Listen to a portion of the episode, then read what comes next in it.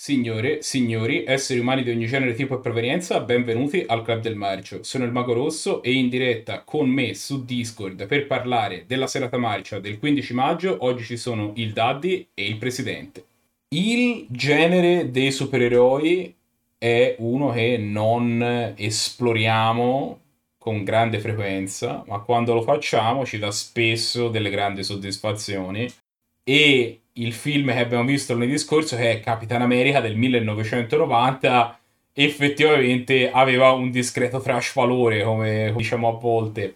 È un film che sembra quasi un po' fuori luogo negli anni 90 per la sua ingenuità e per la sua pochezza, nonostante in parte sia dovuto al fatto che ha un budget veramente infimo una curiosità è che il protagonista, Matt Salinger, è il figlio dell'autore del famoso libro Il giovane Holden, o Catcher in the Rye, per chi conoscesse il titolo americano, e una delle attrici protagoniste, o una delle attrici antagoniste di, piuttosto, è Francesca Neri, che è una persona molto nota, insomma, che conosce il cinema e la televisione italiana, perché infatti questo film ha una discreta impronta italiana, nonostante sia una produzione americana. Sì, ora questo film è parzialmente girato in Italia, in realtà si apre in Italia durante la seconda guerra mondiale dove vediamo appunto il comparto fascista di turno fare esperimenti sulla popolazione e dopo una rocambolesca fuga della scienziata che segue questi esperimenti ci spostiamo in America dove il nostro Steve Rogers degli anni 90 si presterà per un esperimento fieramente americano segreto per eh, la costruzione del super soldato e verrà spedito a combattere i nazisti in Germania nella sua bellissima tutina di gomma con annesse a luce e una bella A di America stampata sul fronte. E questo è sostanzialmente l'incipit di questo, del Capitano America degli anni 90. Chiaramente questo è un film a basso budget. Il costume di Capitano America è davvero abbastanza ridicolo in questo film è ridicolo anche il comparto tecnico di tutto quello che c'è attorno. Anche Teschio Rosso, che lo vediamo, non è esattamente un teschio, potrebbe essere un enorme tizio con una facciona rossa. Ecco, questo a differenza magari di altri film come i supereroi che cui siamo abituati più recenti, ancora questi film probabilmente non avevano quella spinta e quella produzione così pompata come siamo abituati oggi e quindi venivano fuori queste queste cose un po' raffazzonate, però ecco, mi viene a pensare solo dell'anno prima, anche se non è esattamente del film della Marvel, un altro film era Il punitore con Dolph Lundgren, che è del 1989 ed è un film completamente diverso. Parlando Questo di... invece ci ha fatto parecchio ridere. Ecco. No, vabbè, parlando di film di supereroi di quegli anni, uno non può esimersi dal nominare Batman, quello di Tim Burton, che è anche quello dell'anno precedente, un film completamente diverso, un film molto più maturo, anche rivolto ovviamente a un pubblico diverso, però insomma si vede la differenza tra un film ispirato e un film come questo che è fatto veramente con due lire.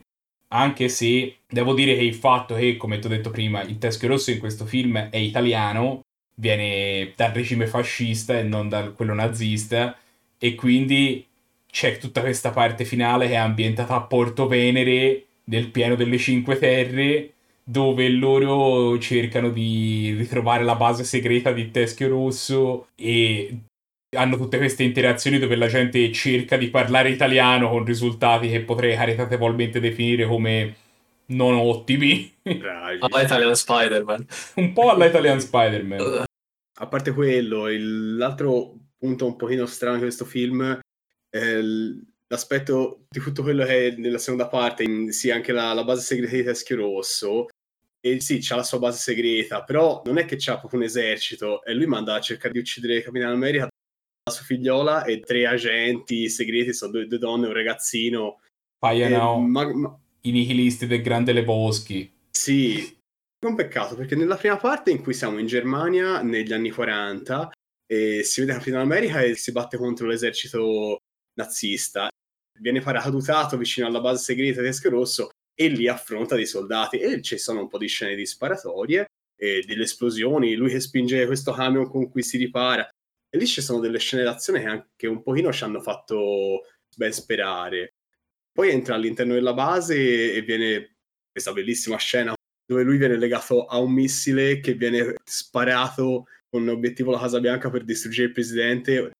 Germania avevano i missili intercontinentali a quanto pare. Ne avevano uno solo però, perché poi ovviamente la Germania solo. questa cosa non la ripete. Infatti Capitan America poi si iberna in Alaska addosso a questo missile e i nazisti perdono la guerra perché a regola di missili ne avevano uno, l'hanno sparato, Capitan America l'ha deviato e basta, era quello.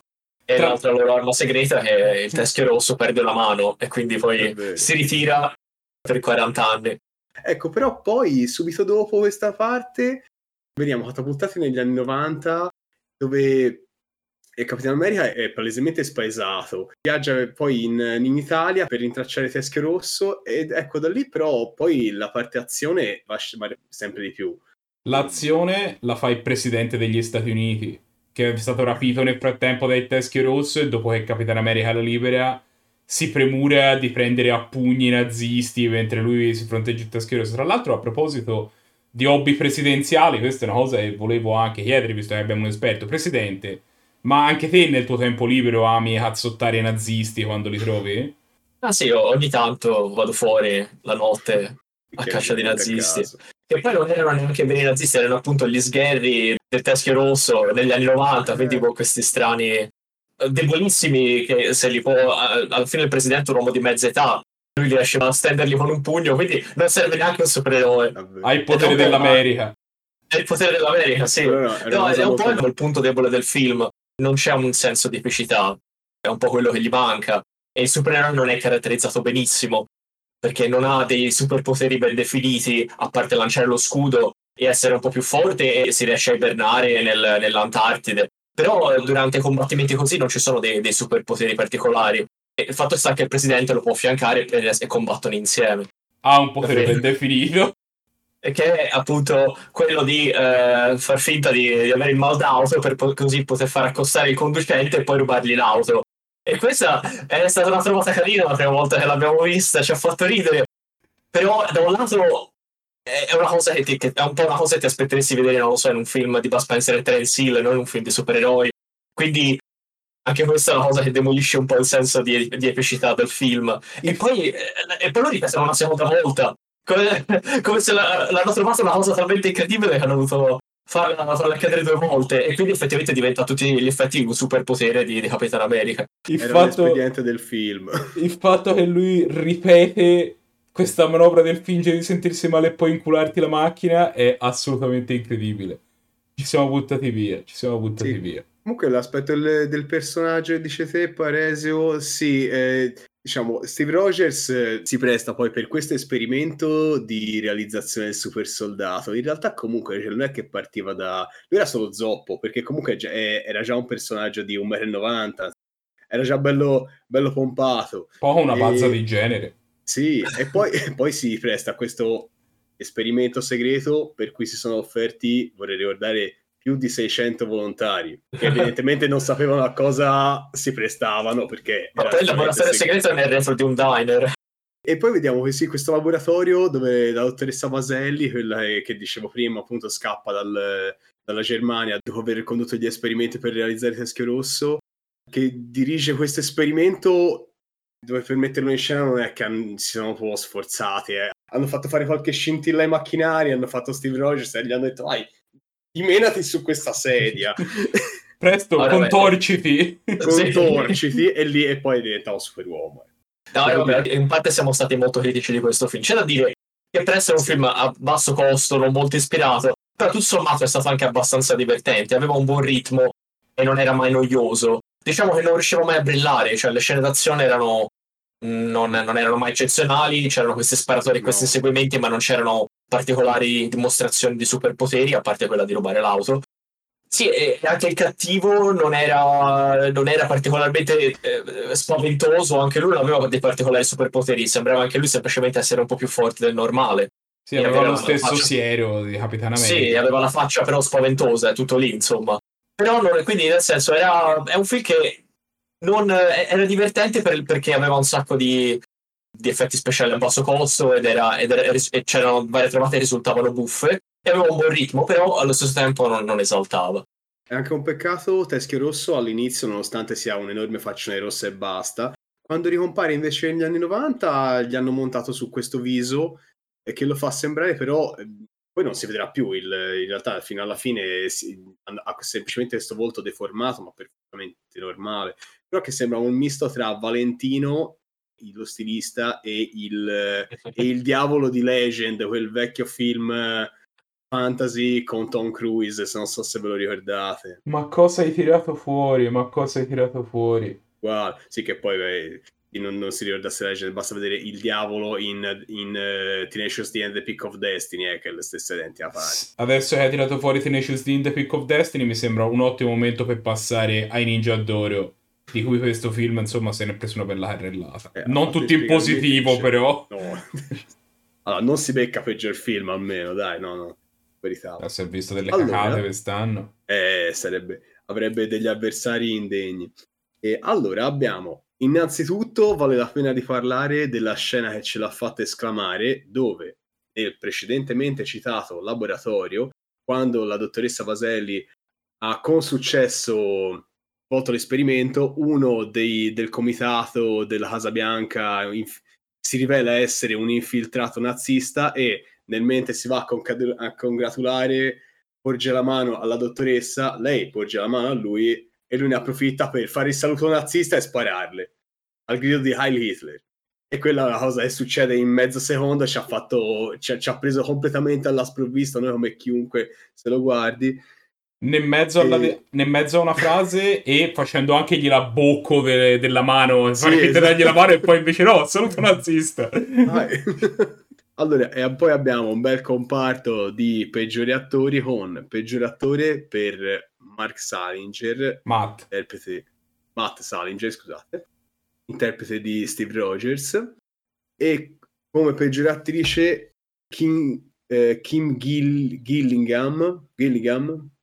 Insomma, diciamo che la, quella che inter- l'attrice che interpreta sia la fidanzata di Steve Rogers, sia poi la figlia negli anni 90 della fidanzata di Steve Rogers, che nel frattempo è una vita. E per finire abbiamo il, i premi del Club del Marcio come miglior mostro per questa bestiaccia, questa pantegana rosa che vediamo dei primi minuti, frutto del, del, dei primi esperimenti della dottoressa per realizzare Teschio Rosso, che tecnicamente sembra dovesse essere una scimmia, è un'enorme pantegana con la testa di rosa, eh, animata in passo 1, bellina, garbata. Doppia nomination a peggiore attrice, tra l'altro, perché abbiamo candidato come peggiore attrice anche Francesca Neri, che ah, anche lei è, è una fa, non fa una grande figura in questo film, no. non fa una grande figura. Se a qualcuno fosse particolarmente piaciuto questo film, che cosa potrebbe vedere? Allora, di film di supereroi abbiamo visti diversi nella, nella carriera del Club del Marcio.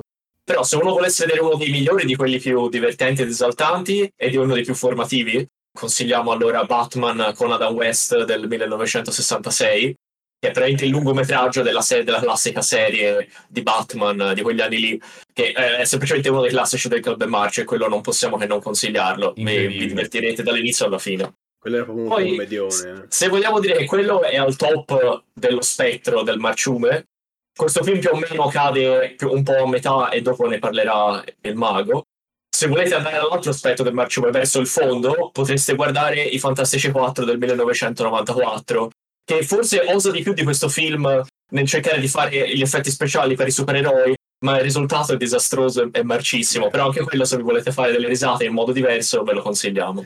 Comunque doveva essere successo qualcosa negli anni 90 perché rammento un altro film che ci siamo visti e che però è veramente agli albori, The Phantom, che è un altro di di un supereroe non molto conosciuto, di questo tizio va in giro con l'anello a forma di teschio, eh, non è molto conosciuto The Phantom, e anche quello è un filmaccio, ed è del 96 se non mi sbaglio, quindi insomma anche parecchi anni dopo.